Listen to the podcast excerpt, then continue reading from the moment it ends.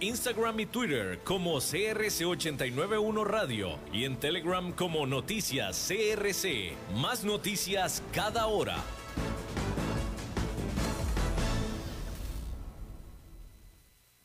CRC 89.1 Radio y Cadena Radial Costarricense no se hacen responsables por las opiniones emitidas en este programa.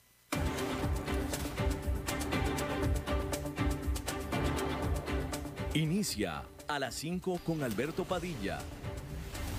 Un programa diseñado con el objetivo de llevarte diariamente un tema de actualidad, acompañado siempre de reconocidos editorialistas, de lunes a viernes a las 5 de la tarde por CRC 89.1 Radio. A las 5 con Alberto Padilla. Hola, ¿qué tal? Saludos, bienvenidos a esta emisión de A las 5 con su servidor Alberto Padilla. Muchísimas gracias por estarnos acompañando. Gracias por estar ahí. Nosotros desde acá, las instalaciones y la señal de CRC 89.1, transmitiendo hasta el punto en el tiempo y en el espacio en el que usted nos está escuchando, porque estamos saliendo en diferentes plataformas. Por ejemplo, en Facebook Live, en la página de este programa, A las 5 con Alberto Padilla así como también en podcast, en las diferentes plataformas al respecto, Apple Podcast, Google Podcast, Spotify, por supuesto, etcétera, etcétera. Aquí en Costa Rica, este programa que sale en vivo en este momento a las 5 de la tarde se repite todos los días a las 10 de la noche aquí en CRC 89.1 FM. Detrás de los cristales, el señor David Guerrero, tratando de controlar los incontrolables y la producción general de este programa a cargo de la señora Lisbeth Ulet. Bueno, a ver, vamos a comenzar con esta que sigue siendo una tremenda noticia, que sigue siendo titulares de las principales publicaciones bursátiles y financieras de los Estados Unidos, y es por supuesto esta novela en la forma de burbuja en las acciones de una hasta este momento desdichada, a punto de morir empresa comercial. La explosión de las acciones de GameStop, impulsado por los chats en, en los sitios Reddit, o Reddit mejor dicho, no muestra signos de disminuir, ya que los traders aficionados, operando desde sus móviles en casa, continúan haciendo aumentar el precio de las acciones de esta que en realidad era y es, sigue siendo una cadena de tiendas de videojuegos en serias dificultades y destinada a morir. Las acciones de GameStop explotaron 93% el martes, terminando el día en 147 dólares 98 centavos cada una. Pero para ponerle más drama, los aumentos también están siendo impulsados por los traders que apuestan en contra de GameStop, que se apresuran a comprar acciones para limitar su exposición en lo que se conoce técnicamente como un short squeeze. La empresa cuyas verdaderas dificultades tendrían que tener deprimidas a sus acciones, ahora tiene un valor de mercado récord de más de 10.300 millones de dólares.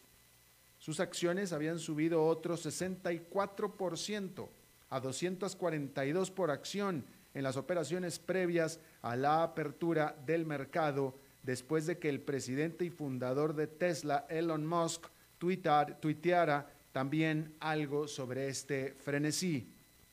De hecho, GameStop como empresa espera perder dinero durante este año y también el próximo año y sus acciones cerraron el 2020 a 18 dólares 84 centavos por acción Está claro que la demanda de sus acciones no tiene nada que ver con los fundamentos financieros de la empresa. En cambio, los comentaristas en línea están disfrutando, gozando de lo que consideran como un triunfo de David contra Goliat, contra los originales lobos de Wall Street, que son grandes fondos de cobertura y vendedores en corto profesionales, animando la democratización de la inversión en bolsa a través de plataformas de compra-venta accionaria sin costo en la forma de una aplicación en el teléfono móvil, como es por ejemplo Robinhood. Sin embargo, el dramático aumento en las acciones de GameStop está generando una creciente preocupación entre la comunidad inversionista profesional, incluso entre aquellos que originalmente habían sido optimistas. Michael Burry, el administrador de fondos que se hizo famoso por la película The Big Short, que está en Netflix, por cierto, está sonando la alarma y levantando las banderas rojas. En un tweet, Burry dijo, si yo puse a GameStop en tu radar y ganaste, estoy realmente feliz por ti. Sin embargo, lo que está sucediendo ahora debería tener repercusiones legales y regulatorias. Esto es antinatural, demente y peligroso, dijo Michael Burry. Y esto, esto, vaya, todo mundo estamos observando esto con mucha atención y con espasmo, por supuesto, pero también con espanto. ¿Eh? O sea, aquí va a, esto va a terminar mal. Y esto va a terminar mal para mucha gente. Muchos de los que están en este momento haciendo subir, explotar de manera artificial claramente el valor de esta acción, muchos de ellos van a terminar quemados. Varias gentes van a perder mucho dinero. Pues están inflando esto, están inflando un globo y ese globo eventualmente va a tener que explotar. Y cuando explote, mucha gente, o sea, va a dejar de ser, lo que le estoy diciendo es que va a dejar de ser un juego eventualmente, más pronto que tarde. Ahorita eh, eh, están muy divertidos estos muchachos, están eh, muy divertidos manipulando el mercado, pero al final esto no va a terminar nada bien. Y vamos a ver qué forma toma, vamos a ver cómo termina, vamos a ver qué sucede, pero ya Bloomberg, acabo de leer hace un momento un titular de Bloomberg, donde está diciendo que ya el presidente de Estados Unidos y el presidente de la Reserva Federal ya están empezando a tomar nota. Y si hay alguien mucho más dispuesto a regular este tipo de cosas, es precisamente un presidente demócrata. Así es que vamos a ver, esto no se acaba aquí todavía y, vamos a ver cómo termina, pero de cómo termine va a depender el futuro en este tipo de cosas. Es, decir, esta es una situación muy dinámica, eh, muy impresionante, muy fascinante de estar observando, uno sobre todo como periodista de este tipo de temas, pero en este punto ya este asunto ya tiene pies propios y, puede correr para cualquier lado. Así es que miremos y diremos. Bueno, a todo esto, claramente estamos hablando de una burbuja. Las acciones de GameStop claramente es una tremenda burbuja. Pero la pregunta ahora es, ¿hay o no hay burbuja en el mercado en general? Mientras van aumentando los temores y con ellos los rumores de si el avance del mercado bursátil es ya una burbuja, lo cierto es que las fuertes ganancias que están registrando algunas de las compañías de tecnología más grandes de Estados Unidos podrían llevar al mercado en general a nuevos niveles máximos. Los inversionistas que piensan que los elevados niveles de las acciones se sustentan en la realidad apuntan a futuras ganancias de empresas como Apple y Facebook, Amazon, Google, que presentan sus resultados, algunas de ellas este miércoles.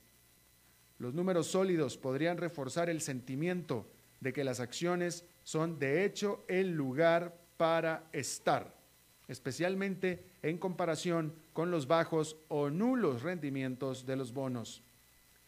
Por lo pronto, Microsoft marcó la pauta presentando sus resultados después del cierre del mercado el martes.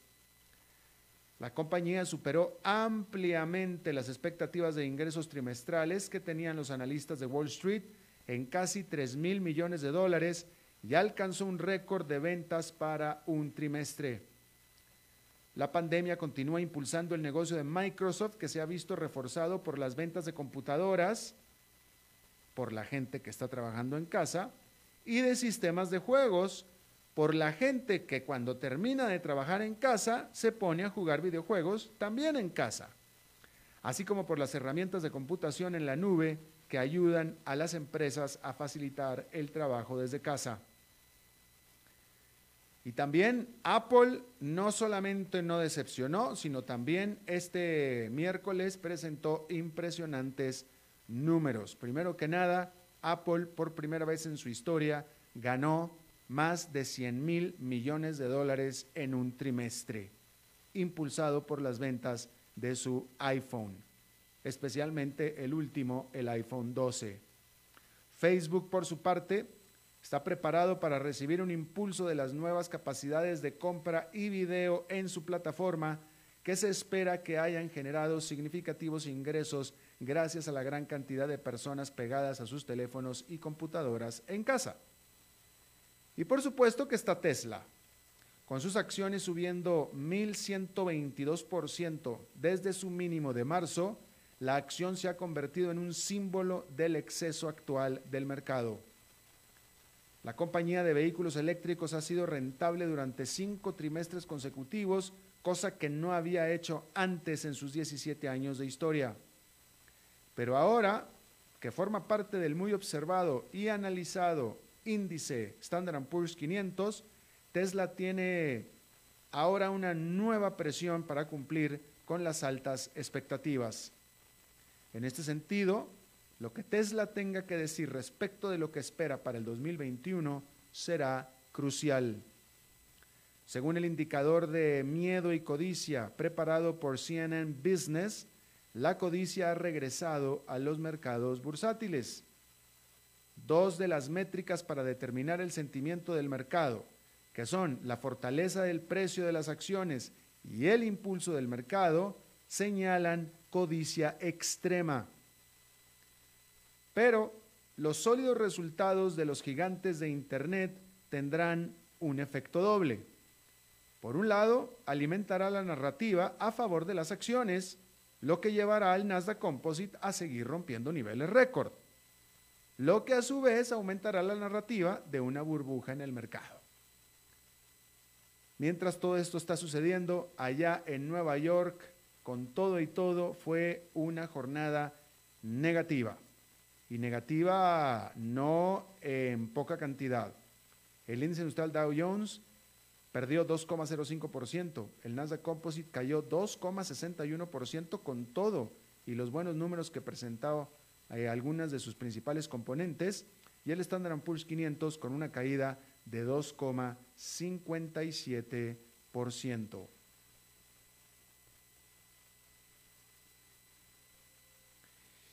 Bueno, el presidente de Francia, Emmanuel Macron, postergó por algunos días la decisión de si decretar un tercer confinamiento en su país o no. Apenas el 15 de diciembre terminó el segundo encierro, solo para inmediatamente después imponer un toque de queda. Pero los nuevos casos diarios de coronavirus todavía promedian unos 2.850 y están comenzando a circular nuevas variantes de la Gran Bretaña y Sudáfrica. Se espera que Macron espere no más de una semana antes de volver a tomar medidas drásticas o considerar hacerlo. La incertidumbre surge en medio de una creciente impaciencia por el lento lanzamiento de la vacuna por parte del gobierno. Aunque se ha acelerado, el comienzo fue lento y hasta ahora ha dejado a Francia con solo 1,2 millones de dosis administradas, que es menos por cabeza que en Alemania, Italia o España y muy por detrás de la Gran Bretaña. Y esta semana, encima, el Instituto Pasteur de renombre mundial, abandonó sus esfuerzos por desarrollar una vacuna francesa que algunos sintieron como un golpe al orgullo nacional. Sin embargo, la limitada disponibilidad de, vacunas al menos ha logrado que los franceses las quieran, porque en diciembre solamente el 42% dijo que quería la vacuna. Hoy esa cifra aumentó al 56%. Y por cierto, que a este respecto, decir que eh, el gobierno de Holanda mantuvo en su lugar el toque de queda nocturno que estableció precisamente para tratar de detener o de controlar la propagación del COVID-19, a pesar de que se cumplió la tercera noche de disturbios callejeros desde el sábado, luego de que se presentó esta orden de mantenerse todo mundo en casa.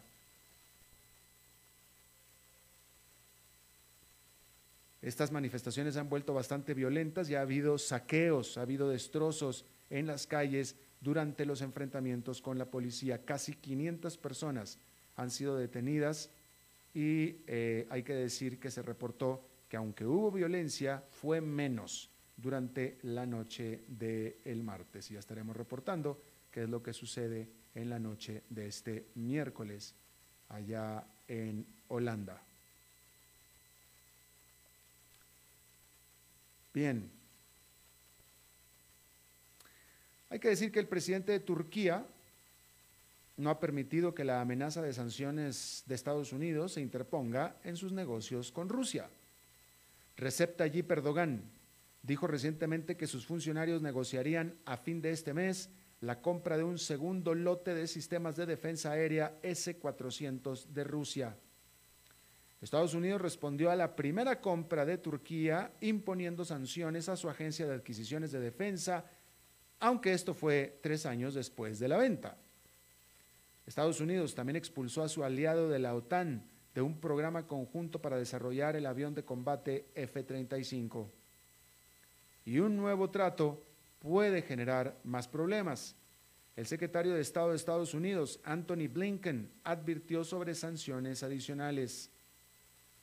El romance de Turquía con Rusia puede haber sufrido como resultado de las guerras en Libia, Siria y Nagorno-Karabaj pero Erdogan parece dispuesto a permanecer amistoso con Vladimir Putin a pesar de estas diferencias. Y es que Erdogan se imagina a sí mismo como un defensor de los oprimidos, pero no ha dicho nada sobre la represión contra los manifestantes en Rusia o el envenenamiento y arresto del líder de la oposición Alexei Navalny. Y es que, claro, el récord de Erdogan en perseguir y castigar a sus opositores, pues también es bastante nutrido.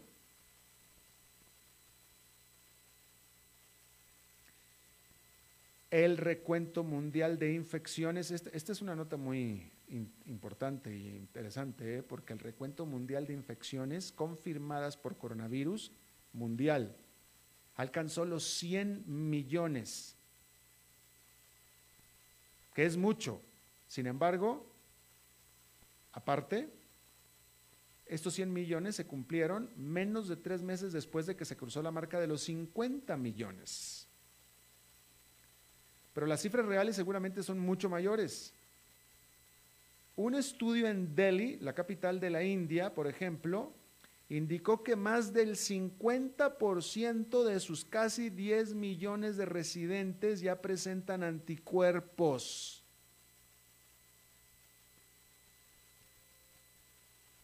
La nueva administración de Estados Unidos se comprometió a comprar 200 millones más de vacunas, dándole suficiente para cubrir a todos los ciudadanos autorizados a usarlas. La Comisión Europea pretende exigir permiso para la exportación de vacunas de la Unión Europea luego que la farmacéutica británica AstraZeneca advirtiera que no podría suministrar a tiempo todas las dosis que originalmente prometió al bloque por fallas en su planta productora en Bélgica. Bueno, hay que hablar de la Boeing y decir que mientras sus aviones vuelan, sus resultados son submarinos, ¿eh? Y es que dos crisis hicieron del 2020 el peor año para la entrega de aviones nuevos de Boeing en casi cuatro décadas. Los accidentes mortales en Etiopía e Indonesia del 737 MAX dejaron a su modelo insignia en tierra en todo el mundo desde marzo del 2019 hasta noviembre del 2020. Encima vino el desplome de los viajes aéreos inducida por la pandemia que provocó masivas cancelaciones de órdenes por parte de las aerolíneas en crisis. Todo esto hizo que las nuevas entregas se redujeran a solamente 157 durante el 2020 que es menos de una quinta parte del récord de Boeing de 806 establecido solo dos años antes. Esta, que es el mayor exportador estadounidense, presentó este miércoles sus resultados, revelando una, revelando una pérdida mayor a la esperada de 11.900 millones de dólares durante el 2020. Encima, dio la mala noticia de que postergará las entregas de su último modelo 777X y del que se tenían muchas esperanzas hasta finales del 2023 ahora. Boeing promocionó la noticia de que el 737 MAX está siendo ya aprobado por los reguladores aéreos de todo el mundo, pero la compañía debe continuar reconstruyendo su credibilidad después de otro accidente mortal también en Indonesia a principios de este mes y esta vez en un modelo anterior del 737. Con todo esto, los inversionistas no están entusiasmados. Las acciones de Boeing han perdido casi la mitad de su valor desde el castigo de su 737 MAX.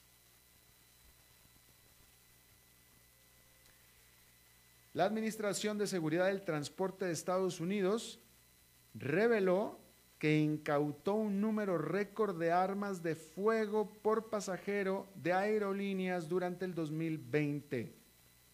Los agentes encontraron 3.257 armas en los pasajeros o en su equipaje de mano. Esto es 10 armas por millón de pasajeros, que es el doble de la tasa del 2019. Y todas estas armas, menos el 17%, estaban cargadas. Si bien la cifra es alarmante, el aumento está sesgado por la enorme caída que hubo y que sigue habiendo en los viajes aéreos durante la pandemia. Dependiendo de las leyes locales, los pasajeros pueden llevar armas de fuego declaradas en el equipaje chequeado, aunque las aerolíneas prohibieron temporalmente hacerlo en los vuelos con destino a Washington, D.C. después de los disturbios en el Capitolio. Pero con este récord que se dio de incautación de armas en todo Estados Unidos, hay un estado que tuvo el triple de casos que el resto de los estados o que el promedio del resto de los estados de Estados Unidos. Un solo, un solo estado. Y este fue Tennessee. En Tennessee se, se incautaron o se confiscaron tres veces más armas que el promedio del resto de Estados Unidos, según lo que dicen las autoridades.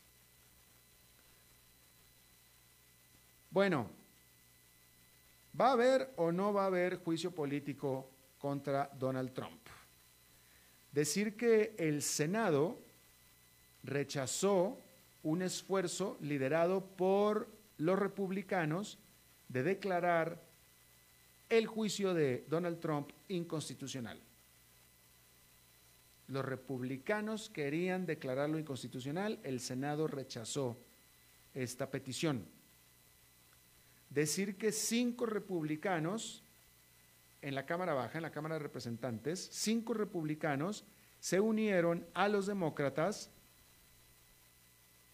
en promover, en hacer que el juicio político llegue al Senado, es decir, que siga adelante. Se espera que el juicio político comience el 8 de febrero. Nunca antes un presidente de Estados Unidos ha sido enjuiciado políticamente dos veces y nunca antes un presidente ha sido enjuiciado después de que dejó de ser presidente. Para declararlo culpable se requiere una mayoría de dos tercios en el Senado. Sin embargo, de acuerdo a los resultados muy, muy cerrados que se dieron en esta ocasión, pareciera que Donald Trump tiene muy poco que temer. Así es que, eh, lo, lo que es una sorpresa, porque los republicanos están sumamente enfadados con Donald Trump, sumamente enfadados, pero no quieren, pues no quieren, este, hacer más espesar el atole, vamos a decirlo así. No quieren espesar el atole. Así es que, eh, pues no pareciera que va a volar este asunto de acuerdo a lo que se está viendo hasta ahora. Ya lo veremos. Bueno, hay que decir que la Unión Europea aprobó un plan por 3.500 millones de dólares para apoyar la producción ahí adentro de la Unión Europea de baterías para vehículos eléctricos.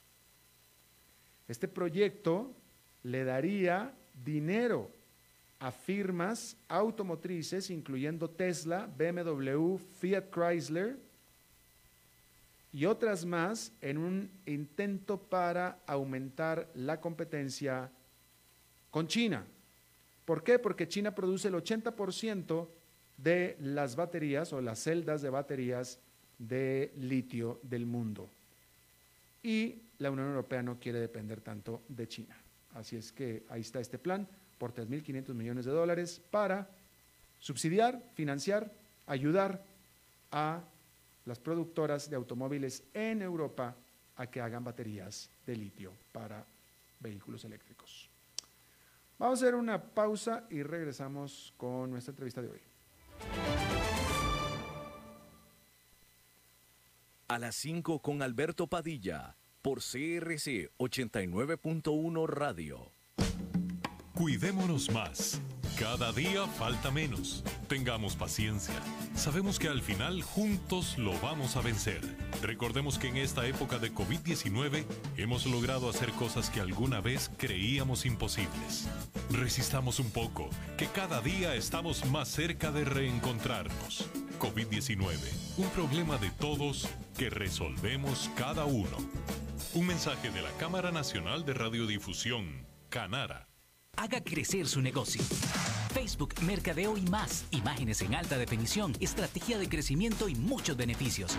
Información al 7189-5277. Paquetes especiales desde 40 mil colones mensuales. Sí, todo eso desde 40 mil colones mensuales. Contáctenos al 7189-5277.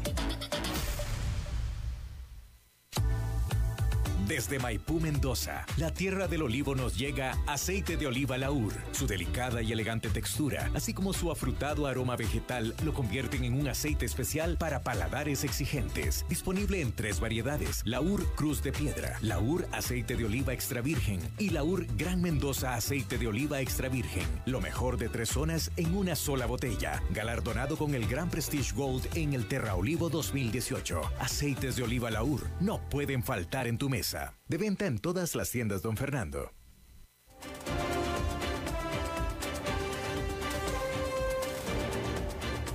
Seguimos escuchando a las 5 con Alberto Padilla.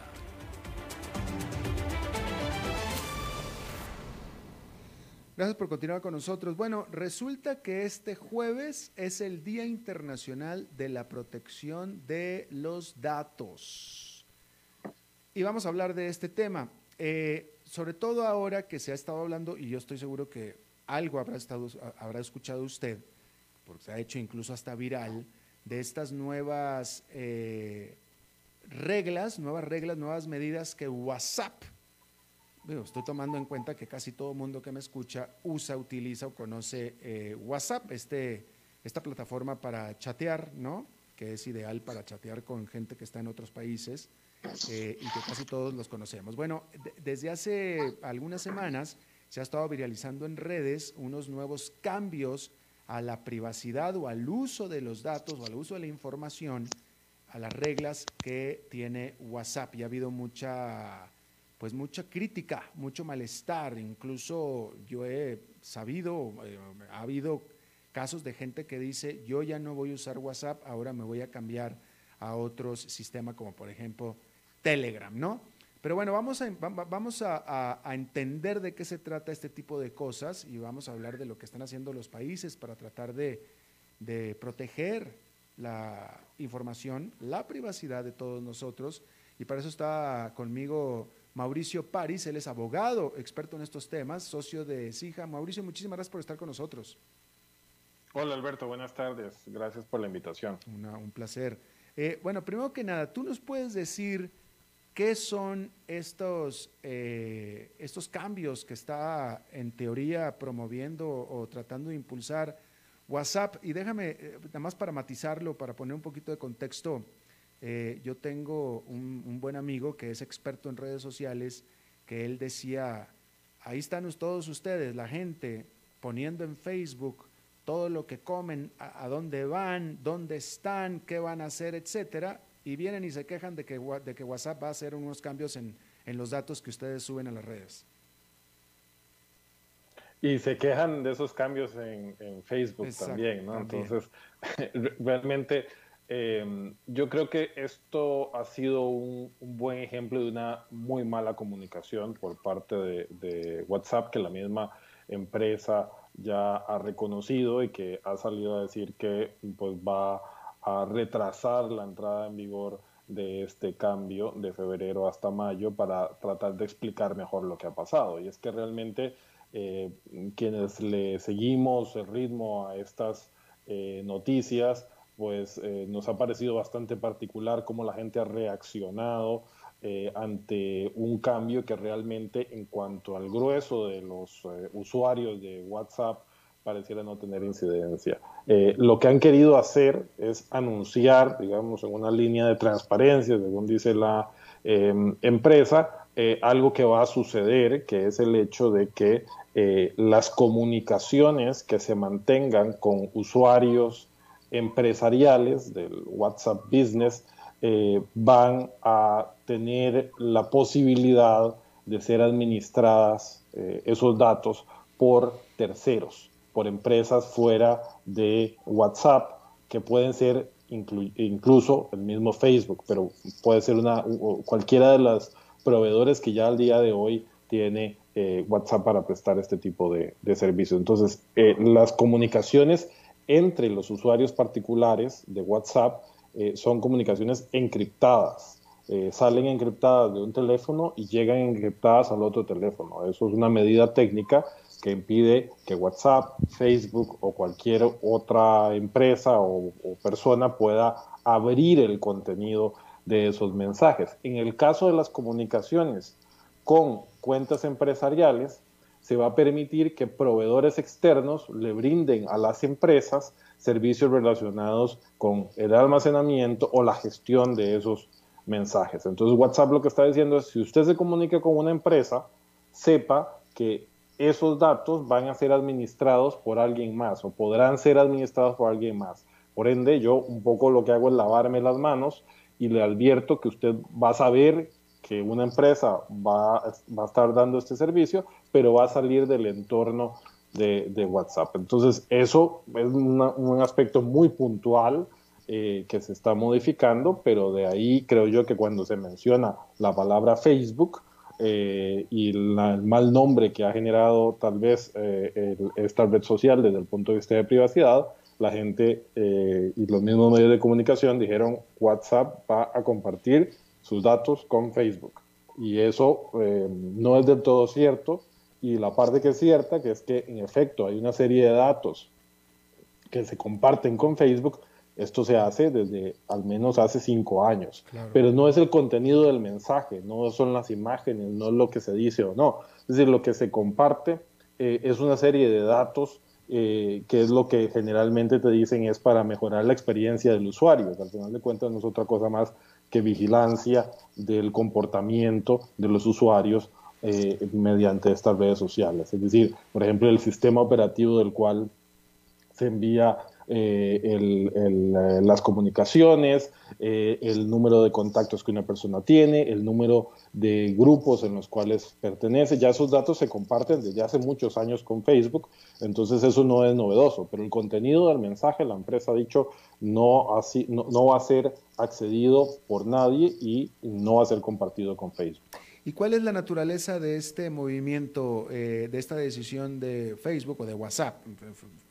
WhatsApp pertenece a Facebook, de, dejar que estos datos fueran administrados por terceros.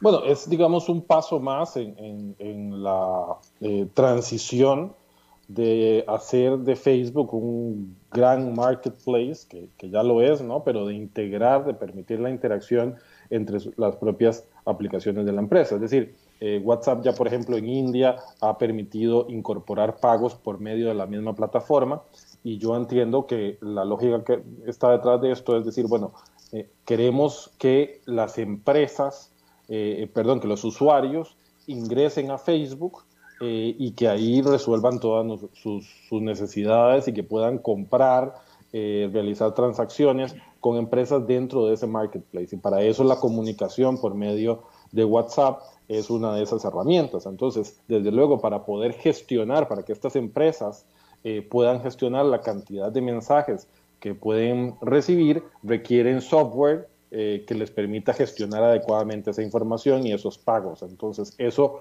para eso se tiene que hacer un, API, es decir, una interfaz eh, que permite comunicar WhatsApp con otro tipo de software que tengan estas empresas para facturación, para catálogos, lo que sea. Entonces, eh, para eso es que se abre esa posibilidad de que unos eh, terceros previamente autorizados por la empresa, cosa que ya existe al día de hoy, es decir, lo que se está diciendo ahora es que el mismo Facebook va a entrar a ser un proveedor más que puede ser elegido por las empresas para dar esto. Pero esto, digamos, entra dentro de la lógica eh, de la estrategia de negocio de Facebook en general de convertirse en el gran marketplace del mundo. Claro. Eh, Mauricio, dicen que las redes sociales este, acercan a los que están lejos y alejan a los que están cerca. Eh, me, me, parece a mí que la gente, los usuarios en general, todos nosotros, hemos estado muy entusiastas usando las redes sociales y con ese uso dándole toda nuestra información a las empresas, pero no parece, vaya, son tan populares las redes sociales que no parece que a la gente le importe estar eh, cediendo, regalando, dando, ofreciendo estos, esta información, estos datos a las empresas. Eh, ¿Te parece a ti que ante esto, si es que estás de acuerdo con lo que acabo de decir, ¿Es menester de los gobiernos tratar de regular a las empresas en cuanto a esto cuando todo el mundo está muy encantado?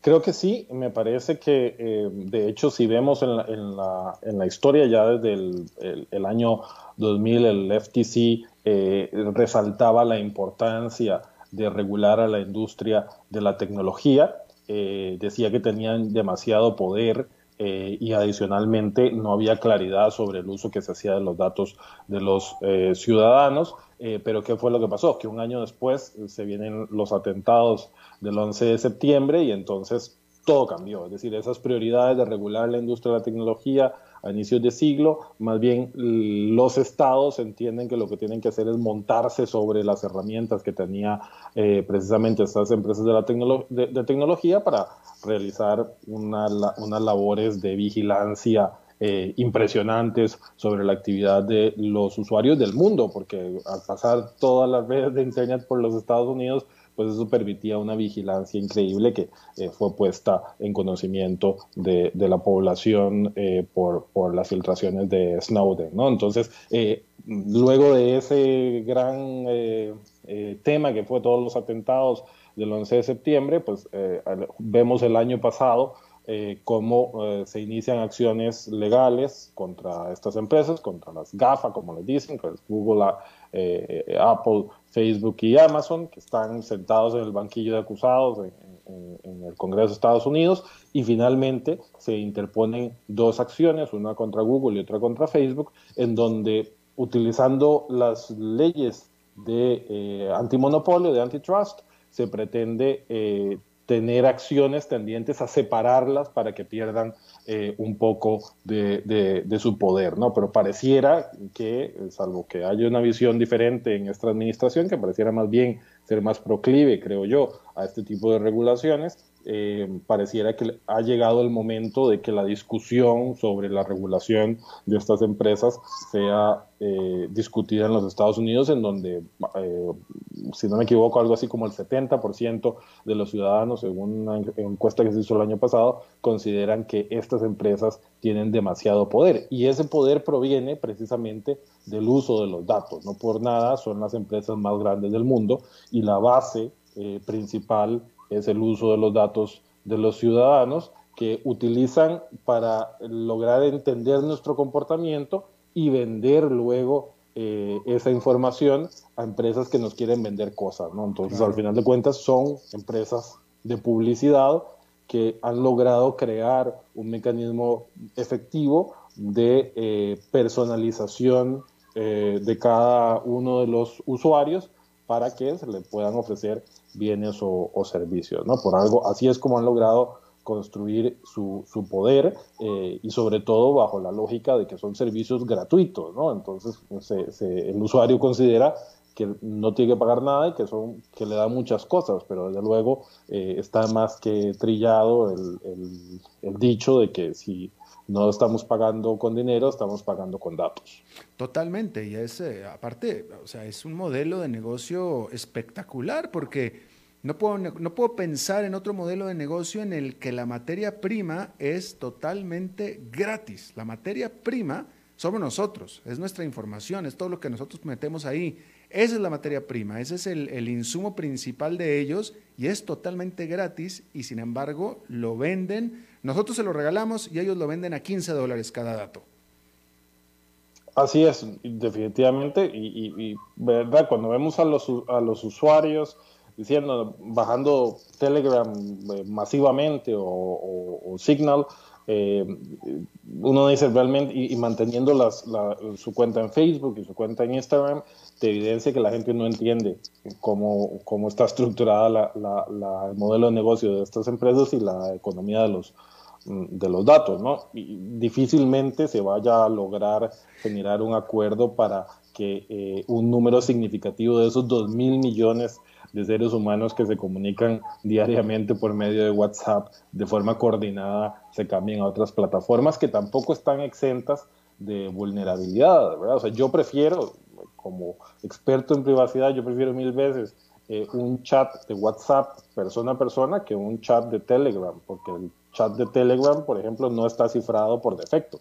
Tengo que abrir un chat secreto en Telegram para comunicarme con la tecnología de cifrado extremo extremo. Entonces, realmente yo creo que el, eh, es muy positivo que la gente se esté preocupando por sus datos, pero mm, no es tan sencillo como simplemente usar otra aplicación. Muchas veces lo que tiene más lógica es tener eh, conciencia de que el peligro es lo que yo comparto en las redes eh, sociales eh, en, todos estos mecanismos y generar la conciencia que ya se ha generado, por ejemplo, si yo mm, utilizo un vehículo, si yo manipulo un arma, si yo utilizo una cocina, eh, un horno de microondas, pues yo sé que ese artefacto es un artefacto que me puede causar daño a mí y le puede causar daño a terceros.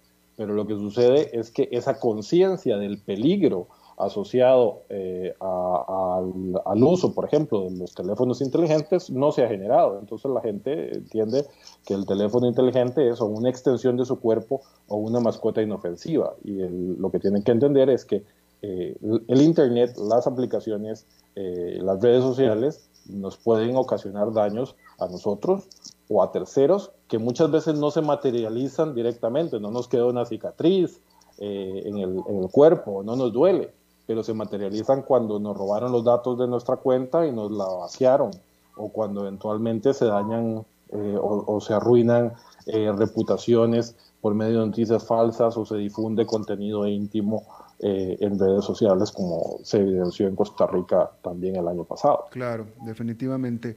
Este, Mauricio, un tema muy amplio y desafortunadamente ya sin tiempo, pero próximamente te vamos a volver a invitar para seguir hablando nos queda sobre la mesa sobre las regulaciones o lo que se está tratando de hacer al respecto en los países de Latinoamérica y muchas otras cosas más. Mauricio París, abogado y socio de SIJA, experto en privacidad y en redes sociales. Muchísimas gracias por charlar con nosotros. Muchas gracias, Alberto. Será un gusto volver en algún momento a tu programa. Gracias, hasta la próxima. Vamos a hacer una pausa y regresamos con más. A las 5 con Alberto Padilla, por CRC 89.1 Radio. Cuidémonos más. Cada día falta menos. Tengamos paciencia. Sabemos que al final juntos lo vamos a vencer. Recordemos que en esta época de COVID-19 hemos logrado hacer cosas que alguna vez creíamos imposibles. Resistamos un poco, que cada día estamos más cerca de reencontrarnos. COVID-19, un problema de todos que resolvemos cada uno. Un mensaje de la Cámara Nacional de Radiodifusión, Canara. Haga crecer su negocio. Facebook, Mercadeo y más. Imágenes en alta definición, estrategia de crecimiento y muchos beneficios. Información al 7189-5277. Paquetes especiales desde 40 mil colones mensuales. Sí, todo eso desde 40 mil colones mensuales. Contáctenos al 7189-5277.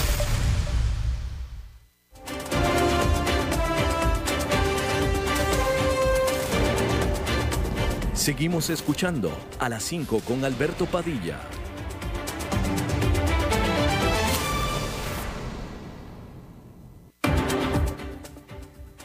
Bueno, muchísimas gracias por continuar con nosotros. Es miércoles y este tendrá que ser el primer miércoles de este año. Vos me asustas con eso. En el que participa con nosotros Maritza. Ahí está, cabecita ya. Maritza. Ay, mi, mi amor, mi vida. Maritza, ¿cómo estás? ¡Feliz año! No me digas que esta es nuestra primera cita. Es nuestra primera vez en el 2021, Maritza. Mi vida, pero ¿qué te habías hecho, mi amor? Pues me hice, me hice de loco, me hice el tonto, este, sí, varias cositas más. Bueno, te echaste una manita. Oíme, este, te tengo una noticia. A ver, Maritza, adelante. Para arrancar el 2021 con algo jocoso, con algo lindo, porque irreal. Esto es real. Tú siempre dices puras cosas reales, eso hay que aclararlo siempre sí, te invito a que lo googlees vos y nuestros oyentes y además para que vienen. Fíjate vos que ahora tenemos un nuevo programita de televisión. Ojo, oigan esto, chiquillos, para niños. Esto es para niños. ¿Cuál, cuál, cuál, Esto es en una emisora de este Dinamarca.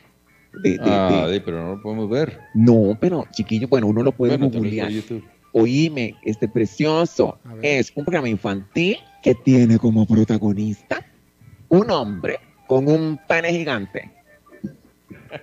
Ok. Eh, ¿El negro WhatsApp será? No. Bueno, yo pensé. Se llama, chiquillos, googleenlo. Se llama John Dillerman. Yo pensé que era Dilder. No, Dillerman. Y fíjate vos, pero cabecita, ¿en qué estamos? ¿Qué está pasando? Dice que es una animación y es protagonizada por este señor que tiene un pene grande y tan flexible que puede salvar a los niños del peligro. Es como un Dora la exploradora, pero con pene. Y dice, busca objetos en un río y hasta lo usa como un trampolín. O sea, es como un super pene. Maritza, pero no es infantil. Es infantil. A ver, ¿cómo se llama John qué? Búscalo, mi amor. John D con doble L, Dealer Man. Dealer. ¿Y de qué trata ese, esa fábula? ¿qué? Fíjate vos que. Por pero espérame, pero entonces, eh, eh, entonces, pero espérame, el, el, el, pene gigante es como un superpoder. Bueno, siempre es un superpoder, ¿no? Mi amor, el pene gigante, Hani, es un superpoder, es un regalo. Pero veme, te voy a decir el episodio 1. Veme el episodio 1. El bigotudo, porque tiene, aparte de su gran miembro, tiene un gran bigote. Entonces, ve qué lindo. Te está hablando del, del, capítulo 1. Usa su gigantesco órgano como una correa para perro. Pero rápidamente, cuando los, los, vecinos ven esto, le empiezan a pedir solicitudes para que también le pasen a las mascotas.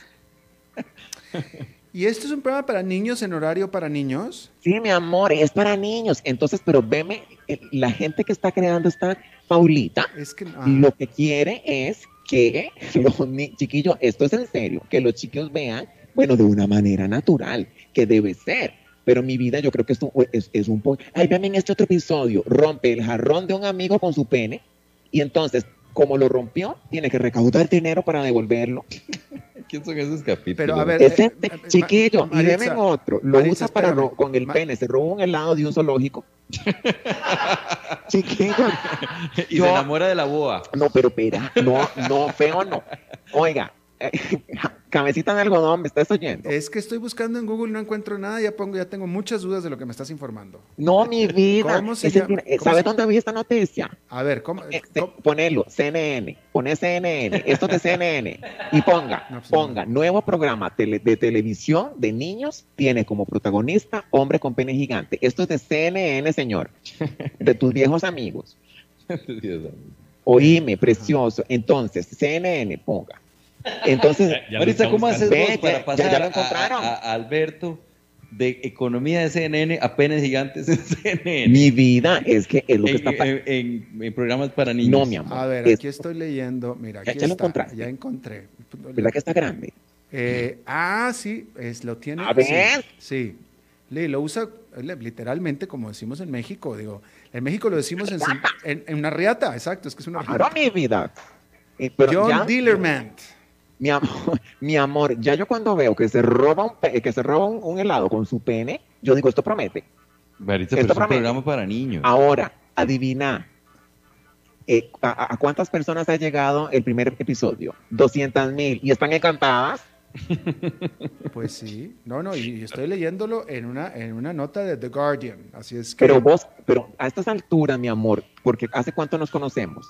Cuando te mentí, no, Hani. Jamás me has mentido, no, no, no. Lo que pasa es que dices cosas increíbles, pero que son verdaderas. Vivimos en un mundo increíble. ¿Sabes qué, ¿Sabes qué me impacta, mi amor? Que los niños, porque es cierto, tenemos que enseñar a los niños de una manera natural sobre nuestras partes, pero que un niño crezca con la idea de que es normal tener esa cantidad de centímetros, mi vida no. Vamos a crear traumas vamos a crear traumas. Sí, sí, sí, sí, sí. Eh, ya cuando lo, o sea, claro, lo que pasa que eh, eh, es, es, en realidad una riata, es una, es una.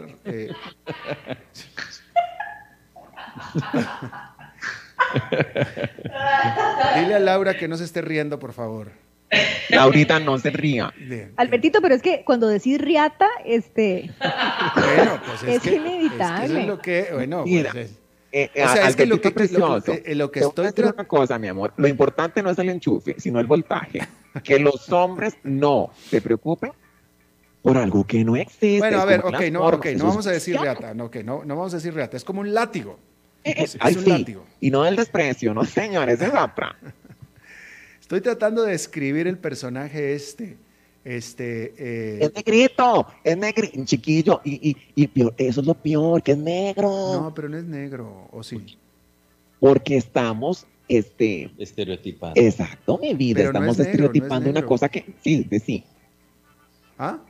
¿Qué decía, mi amor? Eh, no, no, no, es que, vaya, para, para la gente, para que, a ver, eh, o sea, es, es, como un látigo, es decir, no, o sea, efectivamente es el pene, pero no tiene la forma de un pene como la gente conocemos un pene, es, como un látigo. Es un látigo.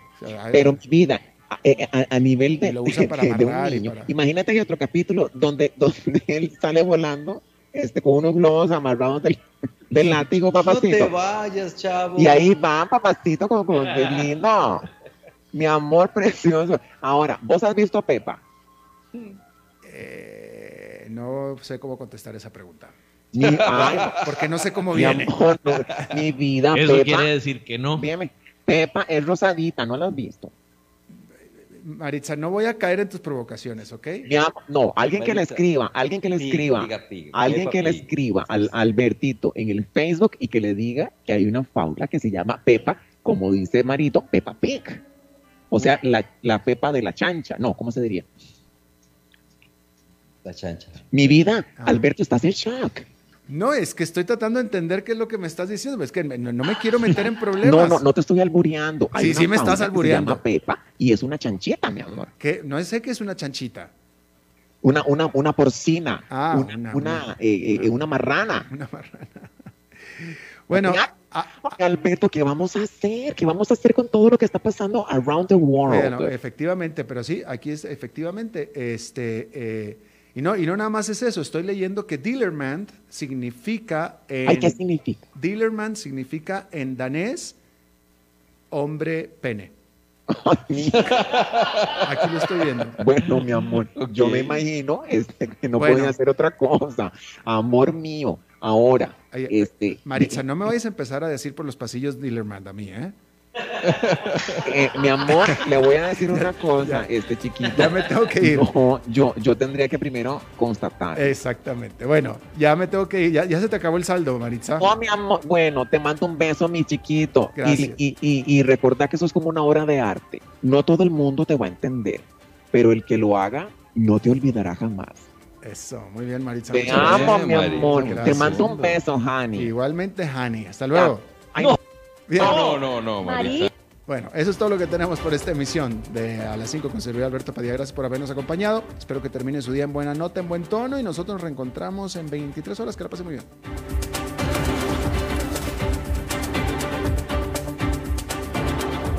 Concluye A las 5 con Alberto Padilla Un programa diseñado con el objetivo de llevarte diariamente un tema de actualidad, acompañado siempre de reconocidos editorialistas, de lunes a viernes a las 5 de la tarde por CRC 89.1 Radio, a las 5 con Alberto Padilla.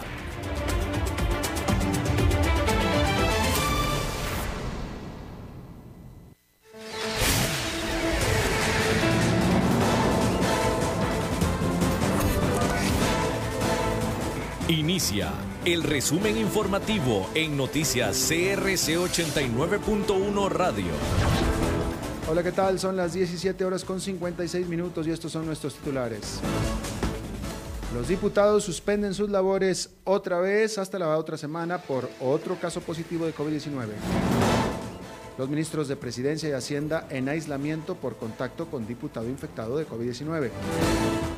La magistrada Nancy Hernández será candidata para ser juez en la Corte Interamericana de Derechos Humanos. Los parques nacionales funcionarán con aforo del 100% a partir de febrero. En el mundo, el gobierno de Biden reitera su compromiso de lograr una transición democrática y pacífica en Venezuela. En los deportes, Aprisa y Alajuelense jugarán esta noche en jornada de reposición. Asamblea Legislativa. Con 46 votos a favor y 9 en contra, los diputados aprobaron hoy una moción para suspender las sesiones del plenario y comisiones hasta el martes 2 de febrero, luego de que el diputado liberacionista Gustavo Viales resultó positivo de COVID-19. Según la moción, Viales fue al Congreso el lunes anterior, según el rastreo, estuvo en reunión de la fracción de Liberación Nacional, se mantuvo en su despacho y participó en la sesión del plenario. El presidente de la Asamblea Legislativa, Eduardo Cruikshank, indicó que durante estos días se realizará una limpieza profunda en el Congreso. Gobiernos locales.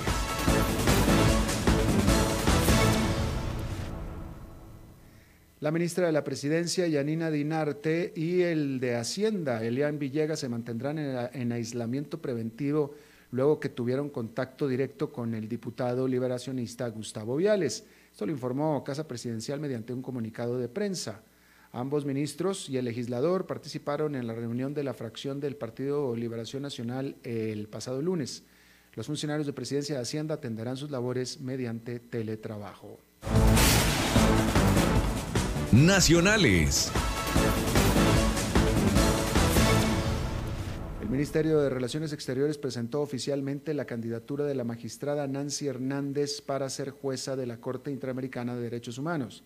Hernández es magistrada titular de la Corte Suprema de Justicia y docente universitaria con más de 30 años de experiencia judicial. Además es máster en Derecho Público, Derecho Tributario, especialista en Derechos Humanos. La magistrada aseguró sentirse honrada por la nominación desde Costa Rica, debido a que el país tuvo un rol mm, preponderante en la creación de la Convención Americana de Derechos Humanos que tiene su sede en nuestro país. Turismo. Los parques nacionales volverán a trabajar con un 100% de aforo en la atención de turistas a partir del 6 de febrero. Tras el aval por parte del Ministerio de Salud, estos lugares reforzarán la aplicación de los protocolos de distanciamiento y medidas de higiene. El director ejecutivo del Sistema Nacional de Áreas de Conservación, Rafael Gutiérrez, manifestó que es importante que los visitantes respeten y apliquen las disposiciones sanitarias. Pese a este aval, Gutiérrez señaló que el Parque Nacional Chirripó mantendrá un aforo del 50% debido a mejoras en la infraestructura del lugar.